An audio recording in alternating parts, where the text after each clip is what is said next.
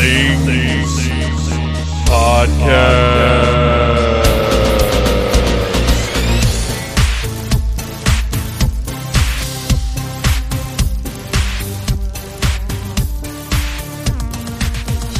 Hey, Phantomaniacs, welcome to the newest episode of the Needless Things Podcast, where we talk about toys, movies, music, and all manner of pop culture dorkery. I am your host, Dave, and today is the last of the Dragon Con 2018 panels that I have to share with you. I've been parsing these out sparingly uh, because typically what I do is I'll slot one of these in when we're a little short on time or something has fallen through as far as scheduling goes and I need a good episode. And uh, that has definitely happened this week. It has been an insane week uh, after an insane weekend. And there was just uh, there there was no recording a new episode for this week, so this this is it. This is the last of them. This is all I've got, and uh, th- this is one of my favorites because this is the Joy of Joe panel, and it features mostly people who contributed to the Joy of Joe book, which I am one of those people. Uh, this is a book that was put together by Jim Beard, and it features uh, myself, of course, uh, with an with an essay about my love of GI Joe and how I got into it way back in the day, uh, the toy line. But it also features such luminaries as Brandon Jerwa, Fabian Nicieza, uh, Jim Beard himself, of course, contributed something. Our pal Bobby Nash, uh, our friends Mark Maddox and James Palmer, and uh, let's see here. Oh, look at that. Uh, Toys for a Troublemaker by Dave West, immediately followed by These Are Not Dolls by Jerry Ordway. What?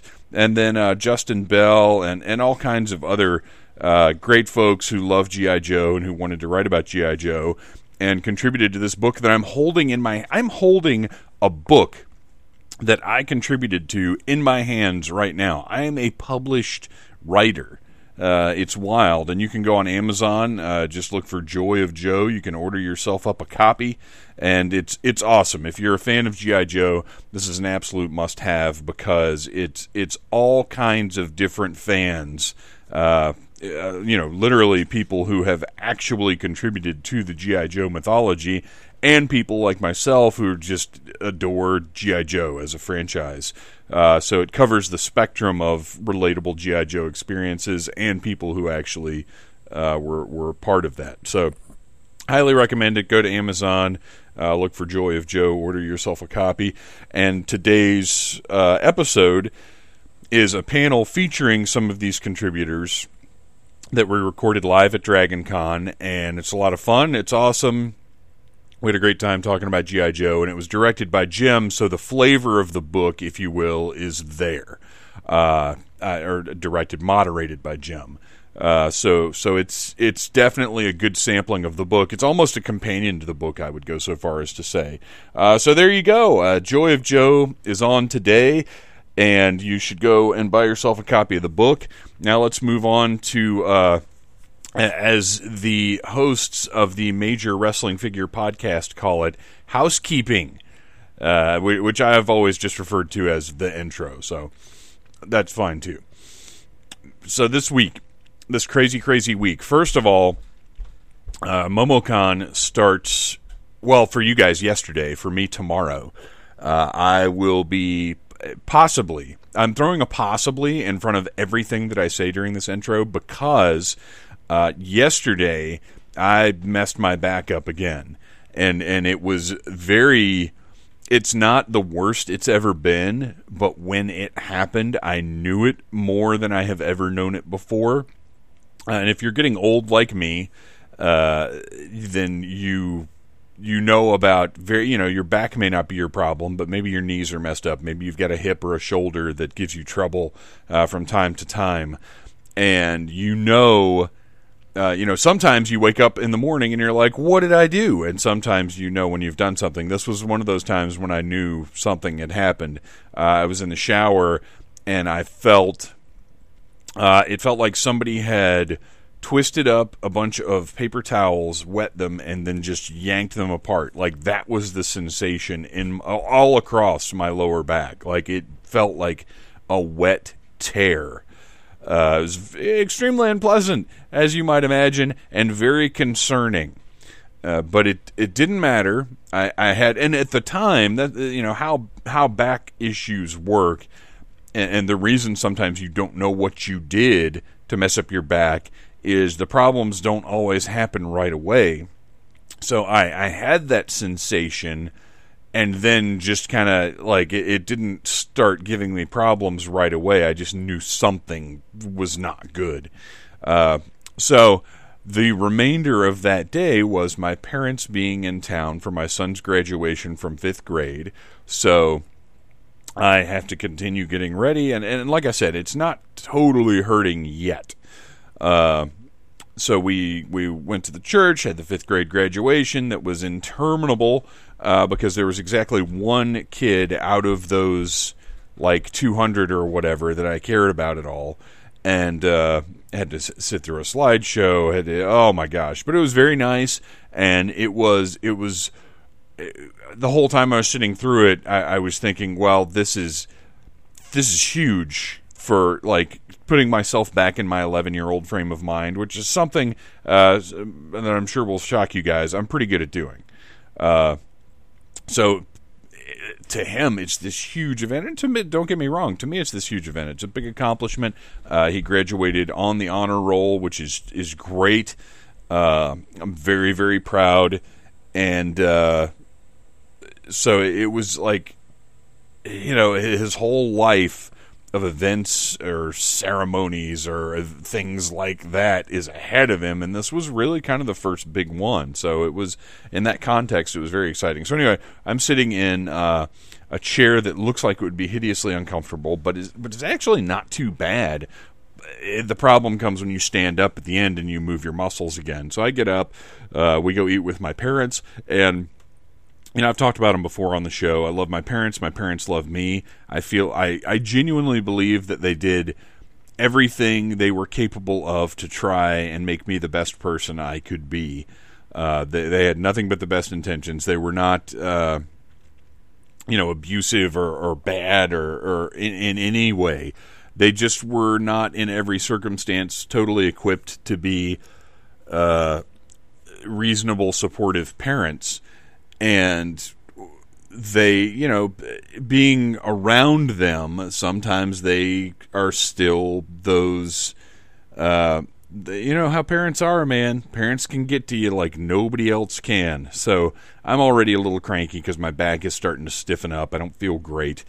Uh, we go out to eat and we have a good time. We go to this place called Freddy's. That, that's awesome. I, am getting into way too much detail, but but it's honestly it's because this is right before work, and all I'm doing is sitting here thinking about uh, going to work for 12 hours with my back feeling like my back feels right now, and sitting in the chairs uh, that are are really not sufficient for 12 hours of uh, sitting. Well, although we do have standing desks now, which is nice. Uh, but anyway a, had a very very long day yesterday. I went and with the parents. Uh, went and bought a, or, or, my parents ended up buying a drum kit and a starter drum set for my son uh, because that is his interest, and I think he's going to be awesome at it. So that was a whole thing. If I, I will say this, if you've never had the experience of loading a drum kit into the back of your vehicle with your parents' assistance, uh, excuse me, with your parents' uh, guidance and instruction. I highly recommend it. It's a lot of fun. Uh, and then got home and had about an hour before I had to get up again and go rehearse for five fifths of the Princess Bride, which I spoke about last week. I think uh, it's part of the Atlanta Fringe Festival, which you can Google Atlanta Fringe Festival and read all about that. And you can even Google five fifths of the Princess Bride and find that event. It's on uh, Facebook. You can buy tickets now, and it's going to be awesome. Five different performance groups are are doing segments of The Princess Bride, resulting in the totality of the film being represented in five different ways. It's crazy, and I am working with Mr. Bo Brown and Matt Nitchie, who you may know as the sci fi janitors. Very exciting for me to be working with live performance professionals in that way. You know, not that I haven't done my share of performing live in front of people, but it doesn't quite compare to these masters of puppetry.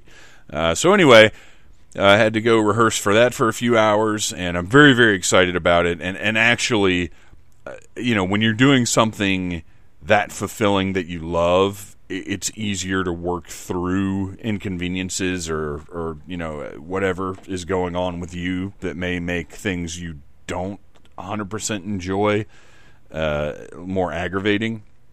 So that was that was pretty great. I enjoyed that.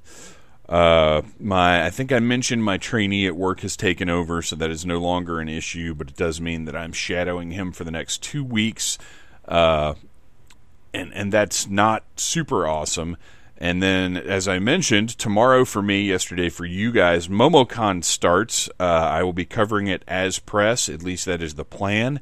I will get up tomorrow uh, again before work, like today, and head downtown to get my press badge. Uh, I'm not super excited about walking around the World Congress Center in the state that I'm in right now uh, because it's it.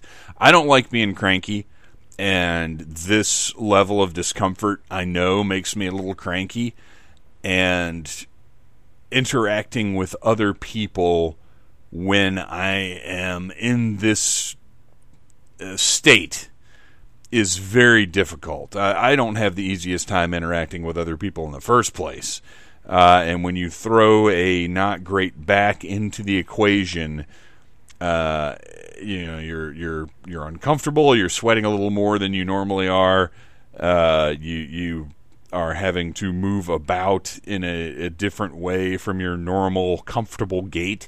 Uh, it just makes everything a little worse. So at this point you know, I certainly do feel obligated to, to go down there and cover MomoCon, but my level of excitement has gone down a little bit uh, just because I, I, don't know what state I'm going to be in tomorrow or Friday when I'm planning on going down there for as much of the day as I can.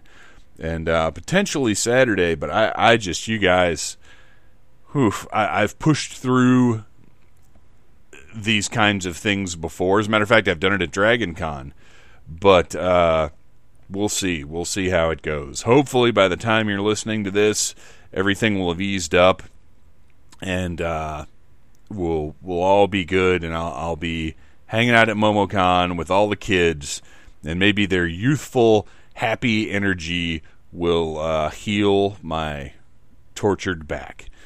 So there you go. Uh, what else? I'd like to put something else over this week. Uh, granted, I feel like that's enough of a, a an intro to a, a, little window into my unfortunate life this week. Well, I say unfortunate life. That's not true. The back is the only bad thing. Everything else has been fantastic.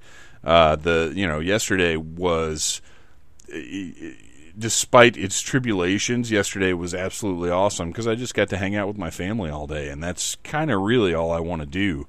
Uh, and then you know later on the the five fifths of the Princess Bride. I'm so excited for that. So I mean, honestly, it's been a very good week, except for the torn fibers in my back or pulled or whatever it is that happens to them that makes me a cranky hunchback. So I hope you guys have a fantastic weekend. If you're going to MomoCon, uh, keep an eye out for a hobbling uh, giant guy, probably in a suit. I don't know. That's the other thing is I just want to be comfortable. You you may you may be getting dressed down. Like all all of my videos and coverage may be uh, just of other things. You you may not get a picture of your your old pal Phantom at MomoCon. Uh, I may be in severe comfort mode uh, when I'm down there. But uh, everybody have a fun weekend. Do great things. Oh, the Casket Creatures are playing Saturday night. Uh, as of now, I'm absolutely planning on being there. It's at the Sweetwater in Duluth. It's a very special show. You can find about it, uh, find out about it on Facebook. Uh, that that's my a number one priority. That's the thing I plan to do if I do anything at all but but it's also going to depend on if this back situation has eased up by then or not. Uh, because I definitely can't go stand around at a show at a smoke filled club uh, for a few hours in in this situation. But uh, lots of stuff going on this weekend. It's Memorial Day weekend, obviously. So everybody, please do be safe, be responsible.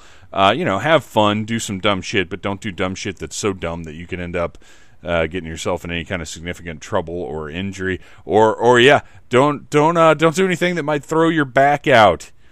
Uh, so that's more than enough of that, you guys. I'm sorry to drone on and on about my personal issues, but let me just tell you, as I'm sitting in this not awesome chair, they are more prevalent than anything else. So let's move on to the Joy of Joe live from Dragon Con 2018.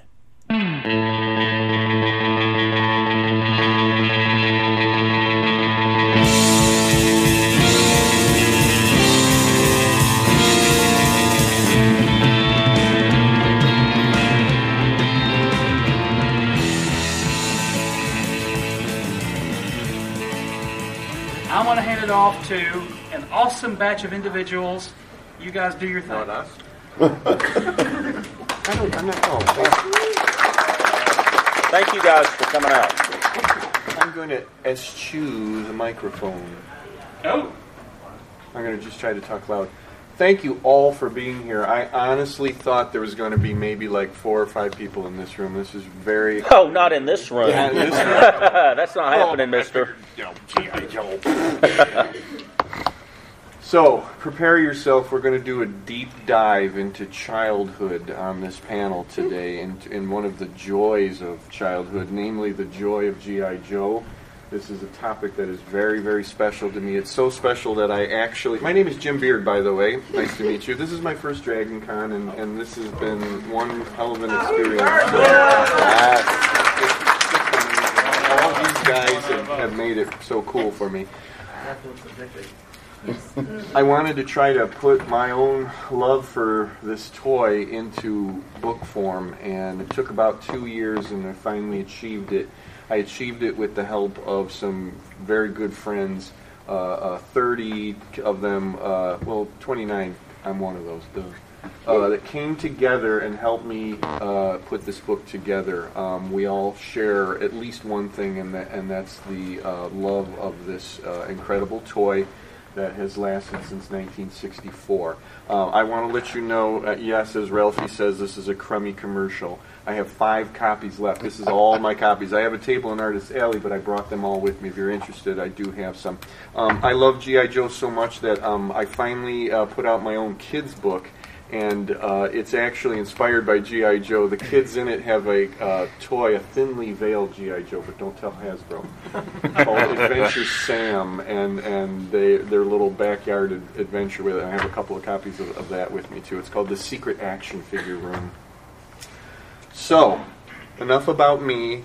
I know you're really interested, but um, and as you can see, this is you know where my sensibilities lie here. Okay, I'm sorry. you know, all real American Hero fans, I can tell.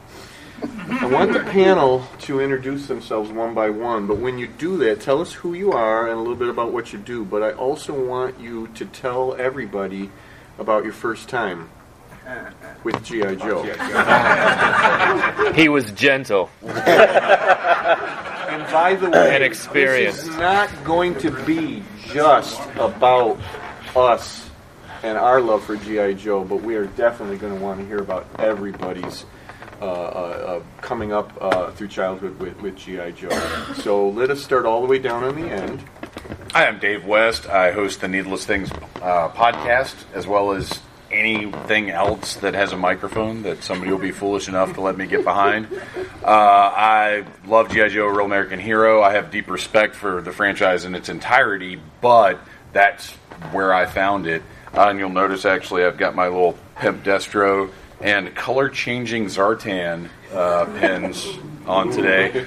My first G.I. Joe experience uh, when I and I, I've told this story many times, but I'm a little frazzled after a busy weekend. But my mom took me into an Eckerd drugstore, and they had a spinner rack, a, one of the wire spinner racks of action figures. and these the packaging is what caught my eye. It was the first series of Joe's, and it was these dynamic poses. What this year was really this? beautiful art. This would have been, I guess, eighty two. Okay.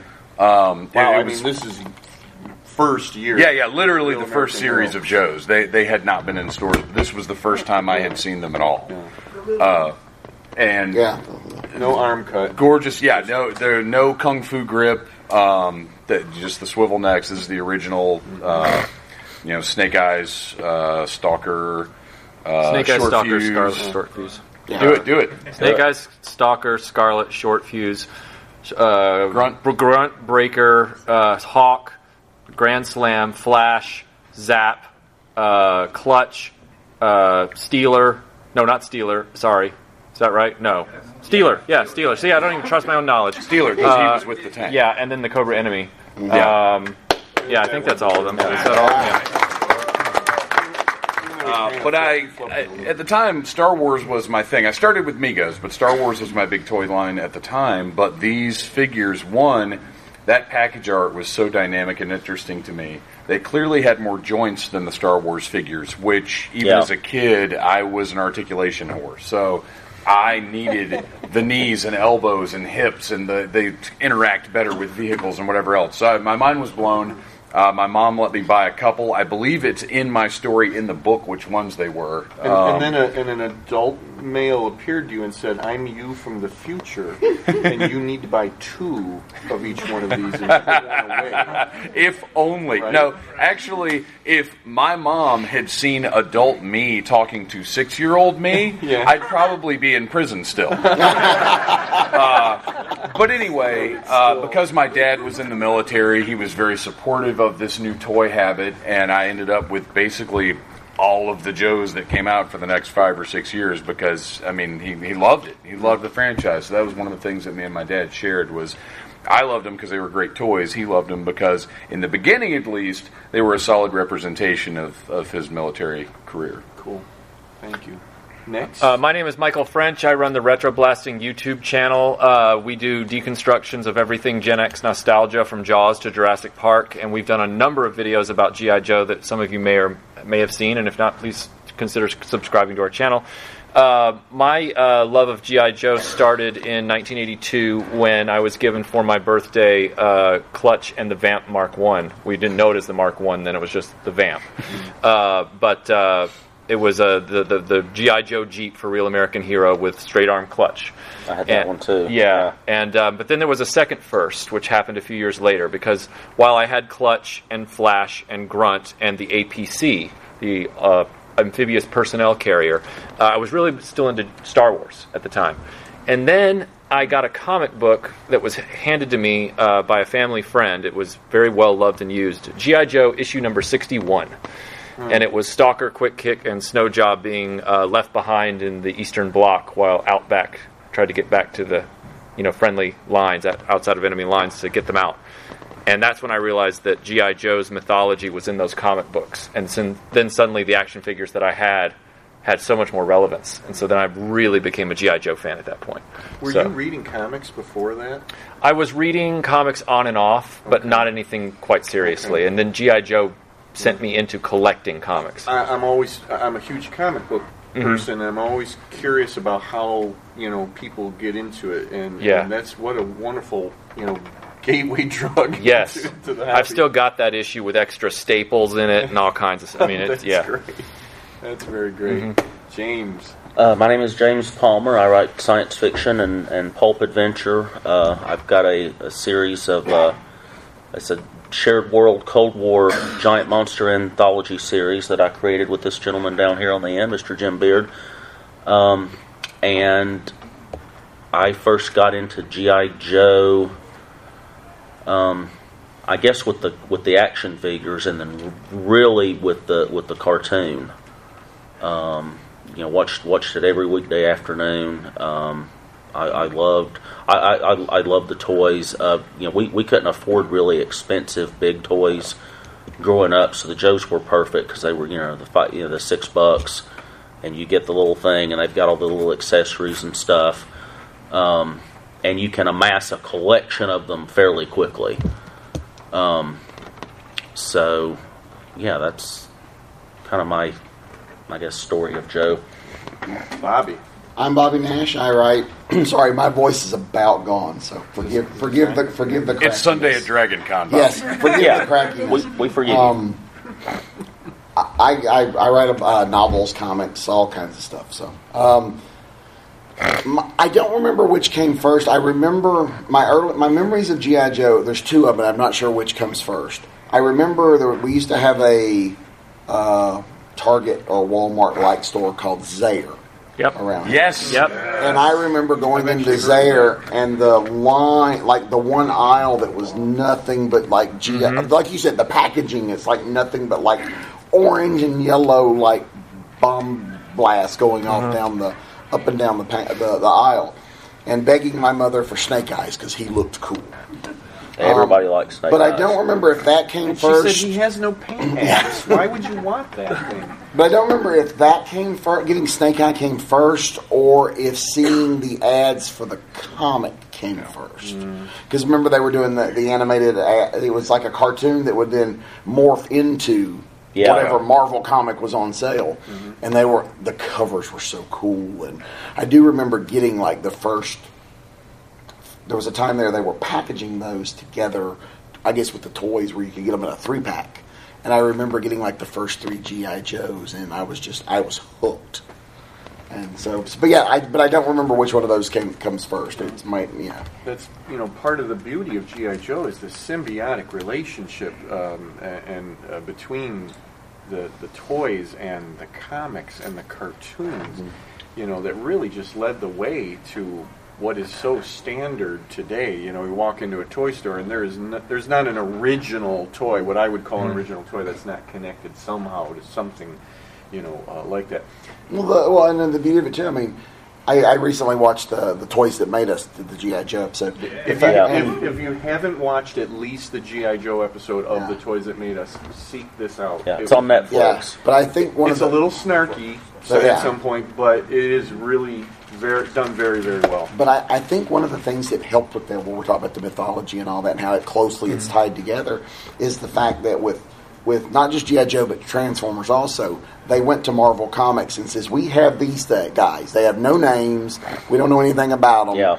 We need somebody to do that that knows how to tell a story." Mm-hmm. Enter Larry Hama, who and you know who gives these characters who on the face of it, with just their name and their to- their accessories, are pretty generic. And he takes these what could be just generic characters and gives them life, gives them a backstory, gives them history, to where we really care about them more than just for what they, they look like, but who they are. My So, sorry, my story's a little different Oh. from your guys's, and I think that's a, part of it is because of a few years difference between us. Um, I was not a real American hero guy. I was actually an adventure team guy. Actually, I was, if you really want to get technical about it, an adventures of guy for the very short time that that existed. Um, my first time was actually captured on film, and no, it's not on YouTube, so don't go looking for it. But it's uh, a, photo on the back of the book is is actually um, the Christmas that I received my very first GI Joe. I have no memory of when I found out that GI Joe was a thing. I was born in 1965. GI Joe came out in 1964. It had already existed. I really don't have any memory of it. Now, my dad, um, he instilled in me everything that I love today: uh, pulps and comics, and and all these different great TV shows and movies. So he was probably on the lookout for things that he you know knew that that I would like. Um, in Christmas of '69, I was four and a half years old. And I did receive my very first GI Joe, which was the GI Joe astronaut with the space capsule. You know, to say that I was in seventh, eighth, ninth, and tenth heaven, it would be an understatement. Um, I won't ruin my little essay in here, but uh, there was a dramatic event that happened um, uh, when I uh, got my first GI Joe.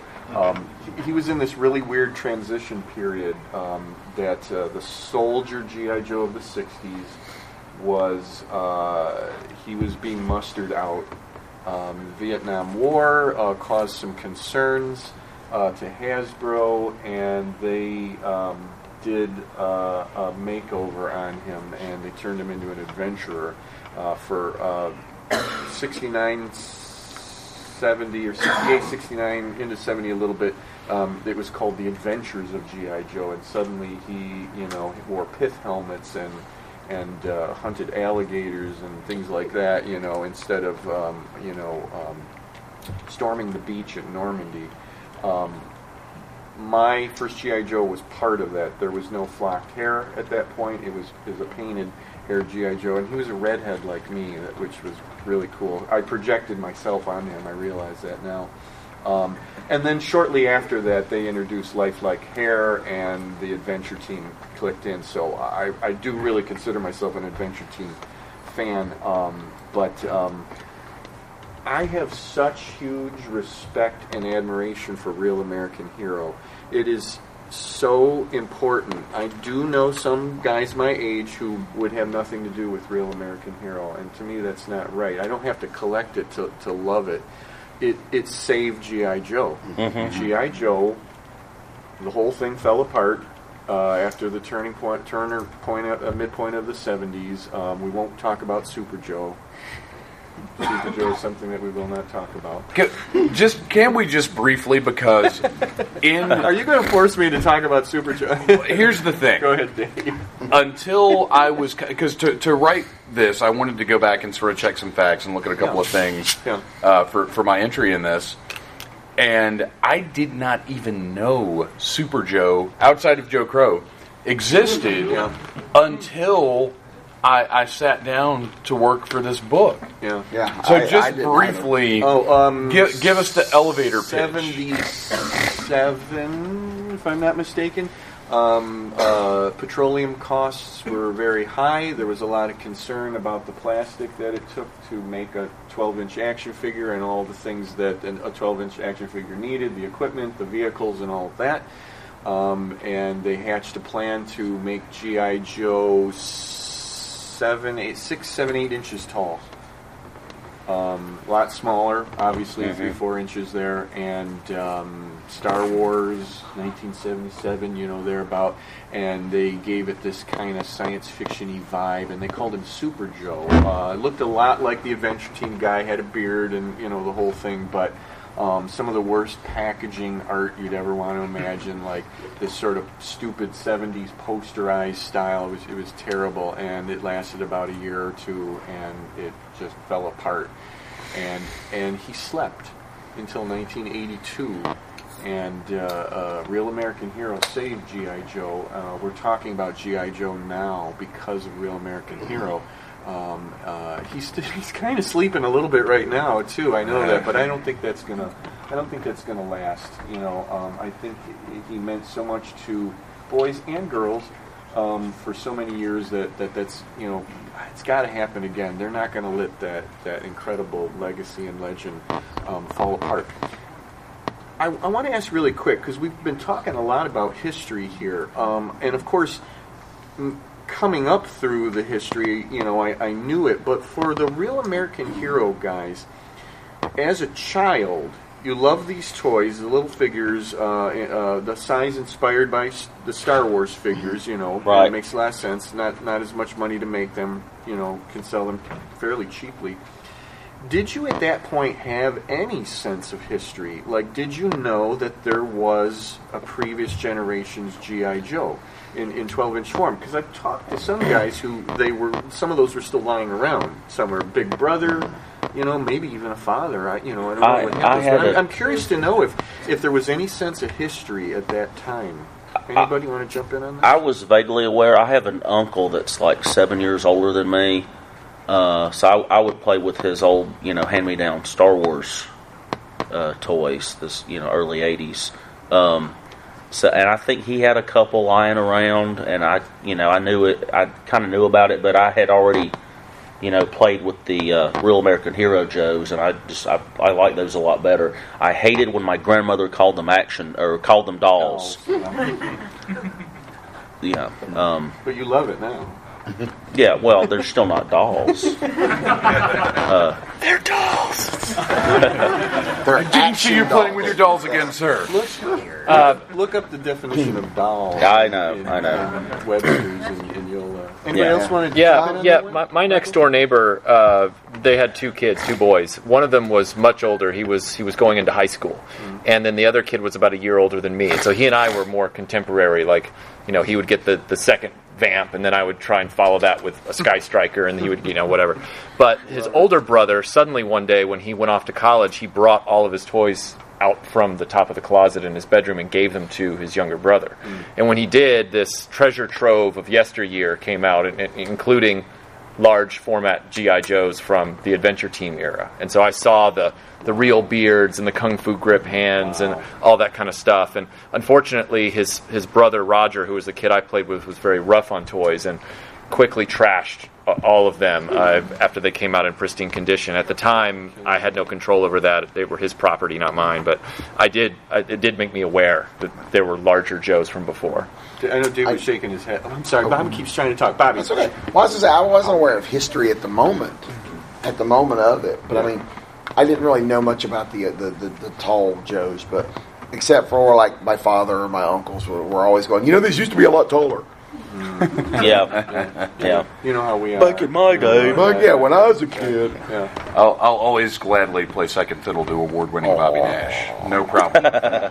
um, no, I, I had no idea. I didn't. I didn't have any family members or friends or, or, or anything that were of the age to have had the original Joes. Yeah. Uh, so it was all the small stuff for me. And really quickly, I'd like to correct myself, uh, who's the only person I'll ever correct. Uh, I said Kung Fu Grip earlier when I meant Swivel Arm Battle Grip. We knew what you meant. I, I, yeah, I know, but I need I need you to know that I know. Because you know, I would have I would have jumped all over. I, again, with this transition period that I came in on, they were actually at that time selling off the military era stuff, you know, in bargain bins. Um, one of the first things that I got, I think it was like the next Christmas. Um, not only did I start to get some Adventure Team stuff for my GI Joe, but I got um, a uh, a military police set with the Ike jacket and, and the white helmet and the baton and, and all of that. So I had this weird conglomeration of military era and adventure team stuff kind of mixed together there because there was that really weird uh, period in there. You know, I, I so, were you asking a question? You want to ask a question? Yeah, I thought you were raising your hand. Yeah, um, I was going did, did any, any one of you had a doll that would talk, pull the string, and say something? I had a friend who had one, but I never had one myself. I actually own two right now that, that still talk. A very good friend of mine gave me his military era uh, GI Joe, and he still talks. I don't pull the string, you know, Yeah. anymore. Like once every ten years, maybe, you know, j- just to say, hey, it still talks. And then I, I do actually have a talking GI Joe Commander now, but I did not have that when I was. kid. I owned one GI Joe throughout my entire childhood, and that was my very first one with the red with the red hair. Um, and um, I did ha- I did have a Mike Power, and I had Yeah. Bullet Man, but they're not. You know, I mean, they're GI Joe, but they're not really GI Joe. Mark Maddox, who I interviewed uh, for my con- contribution to the book, he he had one. He was telling me about that. Yeah. As, in- actually had it as a child. Back in my day, we didn't have, you know, 200 personalities and names and everything. We had to make up our own personalities and names.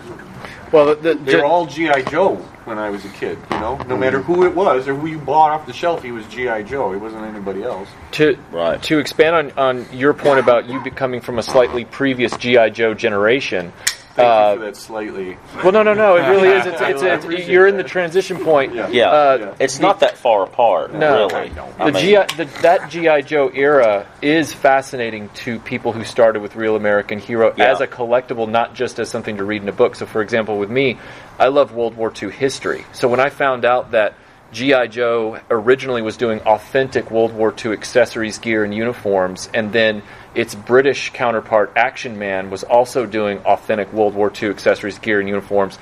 I became fascinated as an adult collector with that stuff. And so one of my holy grails that I'm trying to track down is the Action Man Colditz Escape set that comes with the checkpoint and the German disguise. I know what And- you mean, Yeah, yes, all that stuff yes. because I want two GI Joes to have one walk up and say, "Your papers, please." And then, you know, I want that whole thing. You know, your papers are not in order. Like I want, you know. We um, all have our own private bucket list.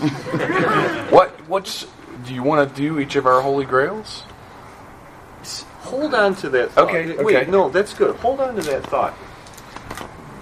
In fact, let, let's try to like end with that because I think that would be a good one. Real quick, um, bef- before I, I go on to something else, um, it, does anybody want to touch upon a your your very first time with GI Joe?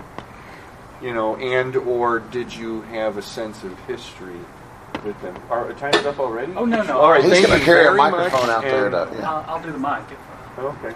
A- anybody? Anybody? Bueller? You? Yes, right here. everybody can hear. Uh, I was about back in '78. My mother got me a GI Joe doll mm-hmm. or action figure. Doll. It's okay. No, it's The okay. thing is, Kaiju, she- giant monster. It's okay. Yeah. It was just The big ones are dolls. The smaller Yeah. ones are Shut, action figures. shut up. it was about four inches tall. And the thing is, my mother goes, "Okay." I'm like, "Well, where's the other stuff like that goes with it?" She goes. Oh, I didn't think you wanted that. I'm like, huh? Where is it? I oh, I sent them to that. your cousin. He didn't get them until six months later because the train they were on, because it was over in Germany, had gotten trapped in a snow slide. And when he got it, my aunt intercepted it. Uh, I believe the trash compactor did him in. She's like, he's not playing with the doll and everything else. I'm like, why didn't you send it back to me? Well, I didn't think you wanted to play with it either. I'm like, what? No, But no, no, no. uh, This panel is called the joy of Yeah. not the despair of GI Joe. But the thing is, I'm trying to figure out where did, when did they decide to uh, add all these other characters in? Because I only remember the commercials with just one guy. I was trying to figure out when all the other people came in. Oh, in oh, you mean like Mike Power and Bullet Man, or or, you Or talking Real about the American Real Hero. American- the little ones. Uh, let's the ones in '82, like The Starlight 1982, and right. Lady There J were no them. there other than Mike Power and Bullet Man in the in the 12 inch era. There there weren't any distinct personalities. There were like jobs. There was Air Adventurer, Land Adventurers. You know, uh, eh, what did I say? Air Adventurer, blah blah blah blah blah. And uh, but there wasn't any. You know, they were all just GI Joe. Unless we kids, you know, I actually named my GI Joe, and I won't say what the name is because I want you to find it in the book. But I actually named my GI Joe, you know, to give him a distinct personality. So I was way ahead of my time. You But were yeah, the Larry Hama of your I day. know, really, really. So in 1982, they, on the file cards on the back of the packagings, you know, suddenly we knew way more sometimes than we wanted to know about these guys. And and how many how many people uh, cut those out and kept them in a in a little like recipe box? Oh yeah. This kid right here, There's no shame. right? There's no shame. You're among friends. Spoiler: His GI Joe's name was Clarence McGillicuddy. He had an ex-wife and a drinking problem. He was also a recovering heroin addict. With Joy of PTSD. Joe. Joy of Joe. I thought it was the joy of blow. You win, sir. You win the convention. Why does every panel I'm on end up talking about cocaine? Because you're talking about the 80s. Uh, You're Dave, talking I think about the that 80s. Have Good something point. more to do with you than Man, Well, you also had the GI Joe Drug Elimination Force. Ah, yeah. Uh, which was, you know, it was kind of the, the, the very tail of uh, Just Say No. So you're going to tell us about your first time? Yeah, sure. With G.I. Uh, so Joe? I was completely suckered by the first commercial I saw because it had the animation, which What I year? know was a big. What strike. year? Uh, I guess it was '82. Okay. And I was Yeah. way into Star Wars at the time, but as soon as I saw their knees and their arms bend, Yes. I, mean, I was all in for that Yeah, yeah. I mean, GI Joe's been like kind of a first point for me at every stage of my life. Like it was the first comic I bought, which got me into comics. It was, you know, I, I joined you know, out of nostalgia's sake, joined some GI Joe message boards in the early 2000s, which brought me to Dragon Con for the first time and meet up Wow. with GI Joe costumers. And then I got a job doing PBS stuff, and the first segment I did, kind of, you know, the first like geeky, weird segment I did was on the local GI Joe club, and that went on to, Nice. you know, uh, open a lot of doors for me. Just kind of being doing weird stuff like the Dragon Con documentary and things like that that I did for PBS. So GI Joe was like the gateway at every step of the way for me. Good. Let's let's do one more. If the, thank you. Yes, Let's do one more, and I want to ask these guys another question. So I do have a memory of G.I. Joe, but I want your confirmation that I'm not crazy. So, You want that before? Uh, you Yeah, you might not be in the we'll, right We'll place do our that. best, but you You know. come and lay down on the rug right here. so I was probably I like two or three maybe, uh, and I I think my dad's mother uh, brought a G.I. Joe down from the attic that I think belongs to one of my dad's brothers. It might be my dad's, I don't remember. But one thing I remember about it is that it was in a wooden a wooden box. And I'm not sure if that was a thing that they ever came in. yes. Okay. The 12-inch figures had a foot locker that at first was made out of wood. Wow. So it, it was a In anticipation of their death. And it actually was, if I'm not mistaken, big enough for to put them in. But yeah, it was um, it was it was really cool, and uh, it had little like kind of like rope handles at first on the side. Yeah. Later on, they made them out of plastic, but the first ones are, are wood, and you open it up. There was a like a tray inside that that had little. Uh, you know, like a lunch tray, it had little separate little compartments, and you could lift that out. And there was, you could fit a lot of, you know, uniforms and equipment in there. It actually had a, uh, in the inside of the lid, it had a diagram of what piece of equipment should go into what part of the tray. You know, Wow. like, like Packing the guide. canteen went here, the rifle went here, and all that. But yes, those wooden, really those wooden cool. caskets. So you're not crazy. You know, you know, You're not- I'm Jim. not crazy. Wait, you're not crazy about GI Joe? Maybe you are I, crazy. I, I like. I mean, I like G.I. Joe. Okay, good. Um, I, I, it was just a very vague memory I had, um, and I, I couldn't. I couldn't remember. You know, I remember very little about it.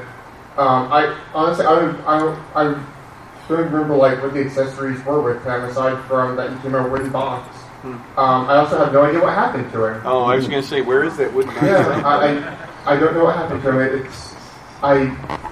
Better go looking for it. He's buried in that wooden box. But, um, Yeah, somewhere in the backyard. That what, what, War is hell. yeah, yeah. You know, considering how yeah, many I, I don't think my Joes, grandma would have gotten rid of that, so I don't know. considering how many Joes met their end uh, in a way that was involved with fireworks, I think maybe they, they probably could have fit in that box. That, that's true. Yeah.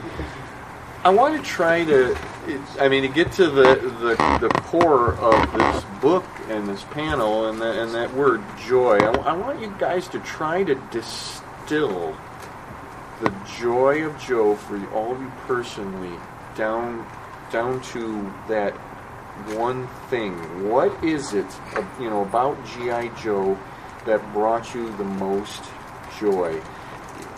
Well, let's start with Bobby. I, for me, uh, as, as, as cool as the toys was, it really was the anime, the cartoon, the animated series. Yeah. that- Yeah. That's really the, the Joe that, that I had was the, my favorite.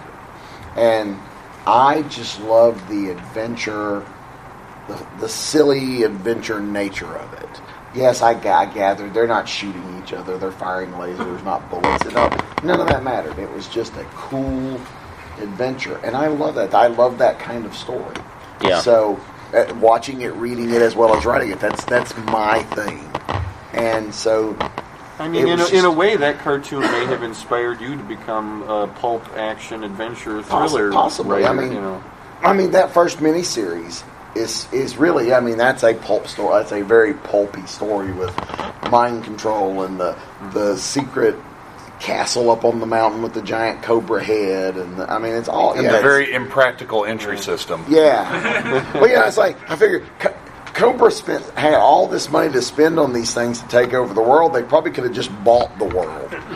You know, but Like but it was fun to see them try. Like we ke- kept saying during the Planet of the Apes panel, don't think that Yeah. much about it. Okay, Yeah. Right, Just, just right. enjoy it and go. James, Um, yeah, it was it was definitely I, the, the the cartoon for me. I liked I liked that we got a backstory with the with the characters. Transformers was the same way, uh, where you got you know he acts this way and he does this and he likes he likes this and hates that and uh, and and watching the cartoon reinforce that stuff. So when you've got the toys, you can um, you, you you basically know how to play with them. I mean, they have you know they have a bad guy Cobra, um, and you know they've all got their cool code names and stuff. Um,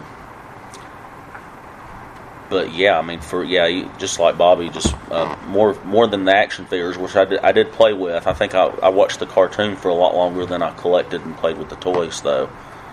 Um, it was just that that fun adventure. It it's a little sci-fi. It's a little maybe political thriller, more or less. A little fantasy. Um, just just, just a hodgepodge of things. For me, it was it was all about the fact that the Joes, and I've had a lot of conversations with this about this with my friend Tim. Is is that GI Joe built in a logical functionality to all of their vehicles and playsets, even in the small scale.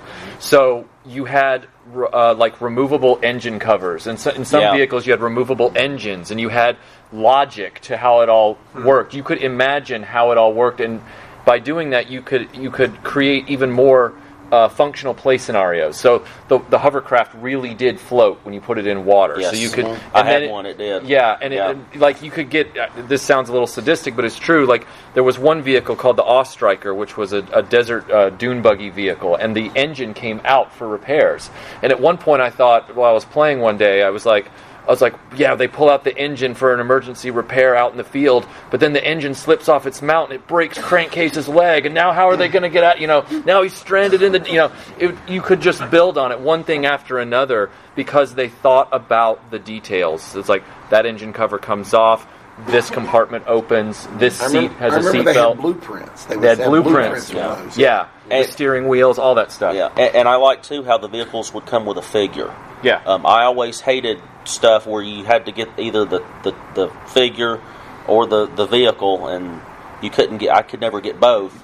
So Yeah. I'm always just you know driving you know a tack track around with no He-Man in it or something. Right, right. You know. that that didn't really happen in the Adventure Team era, uh, uh, but my space No. capsule did come with that GI Joe. Well, the weird thing is, is I've yet to figure out what set that is because.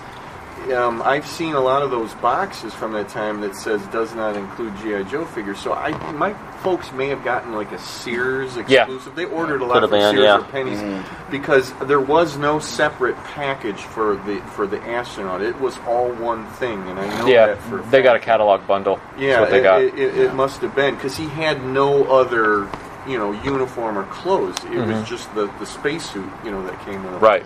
Dave. Uh, like Michael, the GI Joe comic is what really got me. Uh, well, it was that and Uncanny X Men, but those are the comics that got me chasing comics. Uh, and in my head, uh, Larry Hama's story in the comic is the Joe narrative. Uh, I love the cartoon. I watched it every single day. I've got it at home in the Foot Locker that Shout Factory or Rhino or whatever they were at the time put out. Uh, but the toy line is it for me. Uh, playing with those toys, taking the elements that I got from the comics and the cartoons and telling my own stories with those toys because that that toy line is to me the most interactive like you said mm-hmm. functional mm-hmm. Uh, you can just do so much with it you don't just put the dude in the jeep you put the dude in the jeep and then you put a couple more guys on you figure out where they're going to stow their gear you get like You get their seatbelts on, then you got to close the doors. you and turn the steering wheel. Yeah, the- yeah. Well, not on all of them, but you turn Right, the steering right. wheel like on the AWE Striker. Yes, and the wheels yes. will move. Like Right. there's so much the little tube to the gun on the Mm-hmm. AWE Striker. Or, or even when you're sitting there going, okay, which team members do I need for this yes, mission? you, you're the You're yeah. the- who's yeah, you're- going out yeah. on this mission?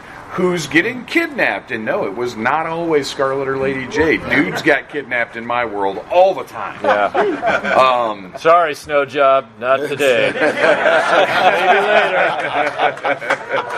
but uh, Uh, yeah, the toys were, were just it. I mean, I, hours and hours and hours telling my own stories, staging battles, building out these characters, um, and, and I, just Destro was my guy, the guy playing the middle to me because he in in my world he was playing both sides. Yeah, yeah. Uh, he was not Cobra Commander's lackey. I always hated that depiction.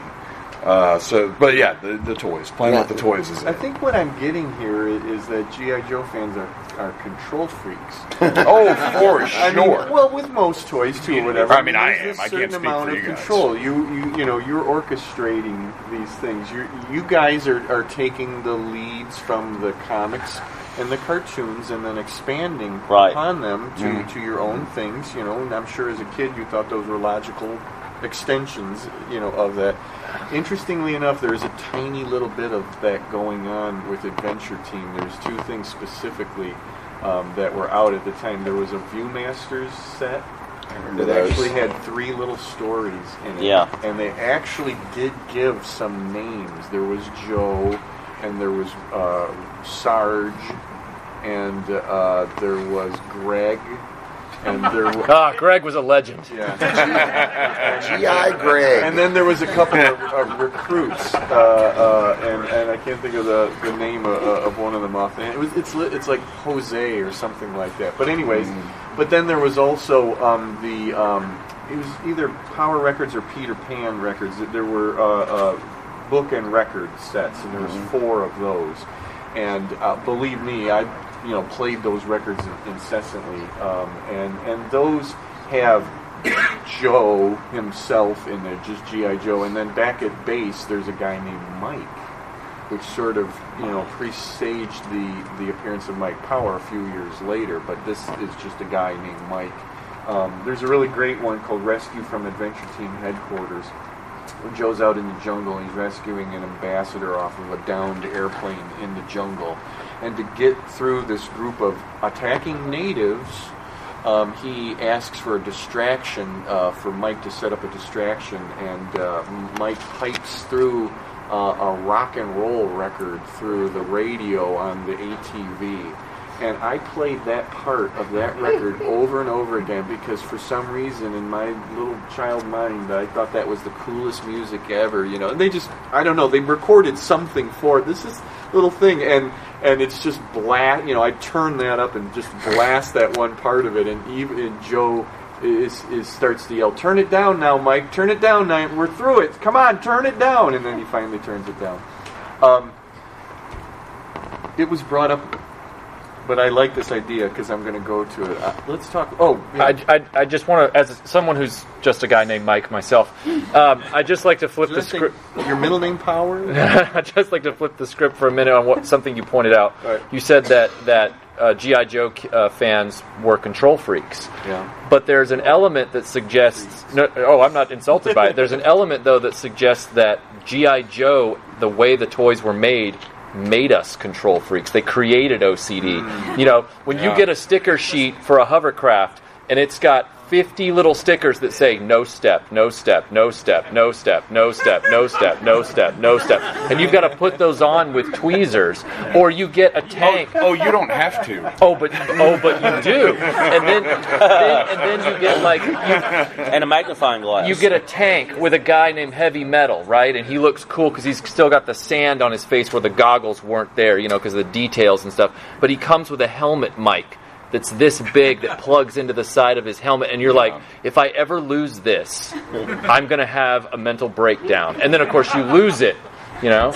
In the, and se- then you in lose the it. 70s, we didn't have to put stickers on anything. They came with the stickers already on. And all the accessories were like that big. Yeah. Right. yeah. There was this insane piece of equipment. Talking, you know, we were talking about realistic stuff or whatever. In this, in the Adventure Team era, there's this insane piece of equipment called the chest winch. Um, has it- has- What? That sounds painful. It- this just went defunct. Kindle Worlds on, on Amazon Kindle Worlds, they had official GI Joe fiction that anybody could write. Anybody familiar with that? Five minutes. Is that right? Are we going just five five more minutes? You can go a couple more. Okay.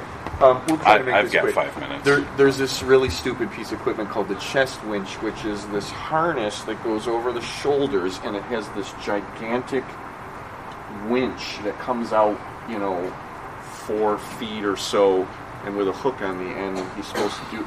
It makes no sense whatsoever because he's the support Yeah. for it. Yeah, I'm not a He's supposed to physicist, stand but the- Yeah. Neither was the guy who made the chest winch. bullshit. You know, he'd like break his spine. Well, it sounds like something Greg invented. Yeah. And that's why he's back at the base, answering the Now, phone. careful now. I haven't said anything about that. That uh, we had to have greater imagination because we didn't have all that backup material. But, but anyways, Yeah. let's real quick. Let's do a quick lightning round. Uh, I want a horror story. We'll, we'll go with this. Okay. Whoever mentioned that or whatever. I wasn't going to go with this, but I want one quick horror story from your GI Joe days as a kid. Something that happened that that hor- that horrified you, or didn't gosh. happen. I've got one. All right, go ahead. Go for it. Okay. That. I, I we didn't have I didn't get all the play sets and things like that, so I had to invent my own little death traps and traps. Oh my gosh, are you telling this story? I am telling you. You're sick. Go, Bobby. Make it quick. There's the old caulk guns, you know, the the metal. If you stand it up on end and there's no caulk in it, and you go, the, the, it comes down. Yeah. And you get you. You know how many clicks it is for them to let go and hold it. And if you click it one too many times, Destro goes boom. My gosh. We, Now he's reading novels. James, a horror story. Gosh, I, I think the worst thing that probably happened is uh, re- uh, anybody remember the, the movie The Boy Who Could Fly? Yep. Fred Savage's character is constantly having little military funerals and burying his Joes. My brother did that to my crap all the time.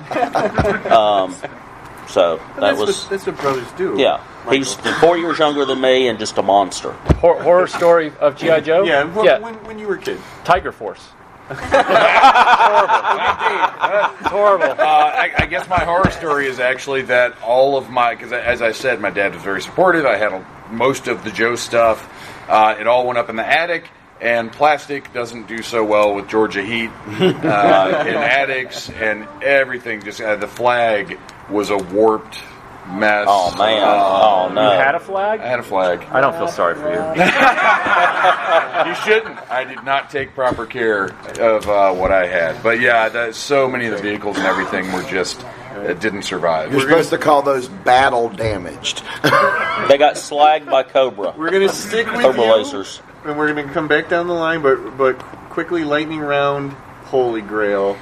Uh, E- either as a child or, or now. And what I would want now is a fully intact killer whale. That's the greatest toy of all time. I've still got mine.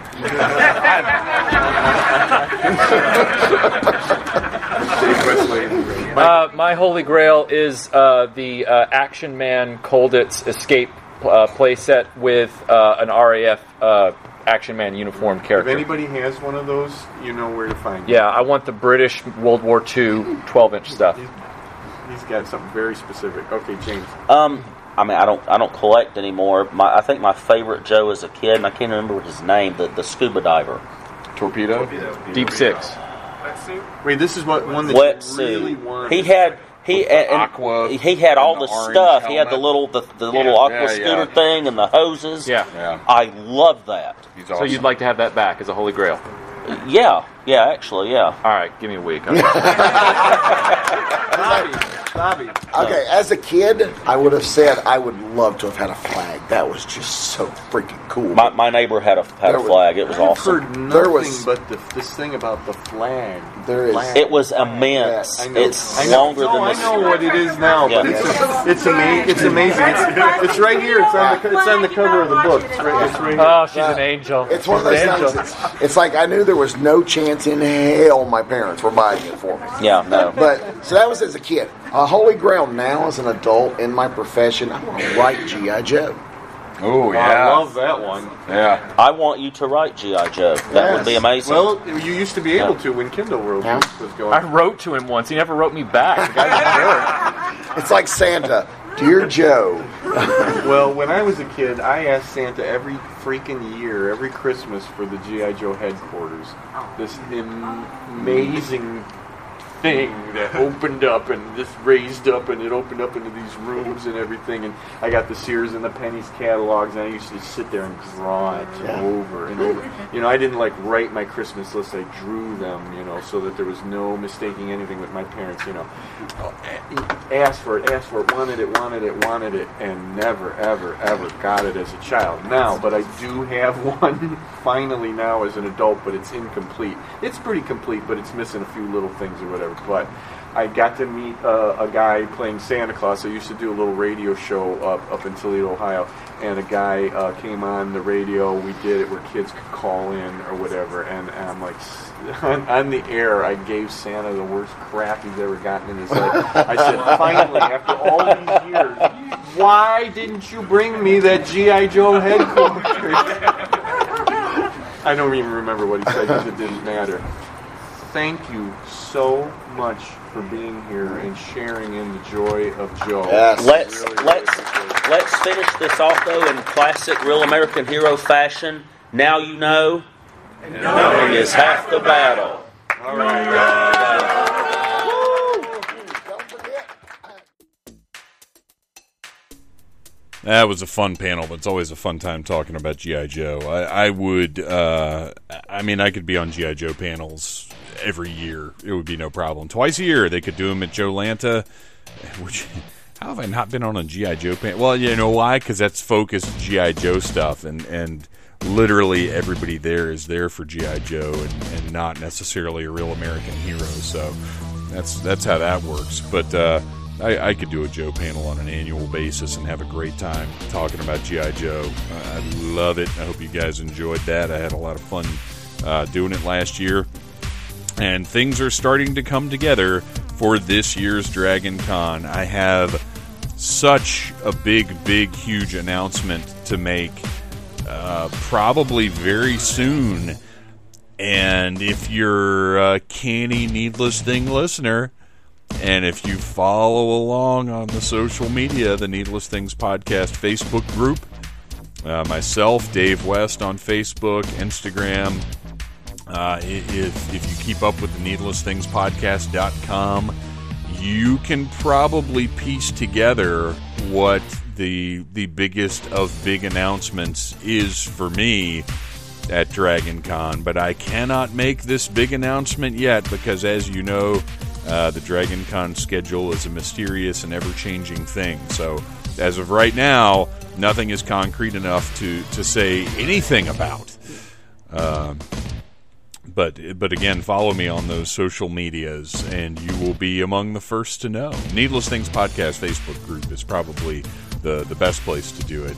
Uh, and also, please do check out Five Fifths of the Princess Bride and uh, the Casket Creatures. Uh, always check them out. Uh, Mystery Men, MysteryMenOfSurf.com. I love you guys. Thank you for listening to the Needless Things podcast. You're the best. You can find the show on iTunes, Stitcher, Downcast, or in the ears of a Trader Vic's employee. Love you, mean it. Uh huh.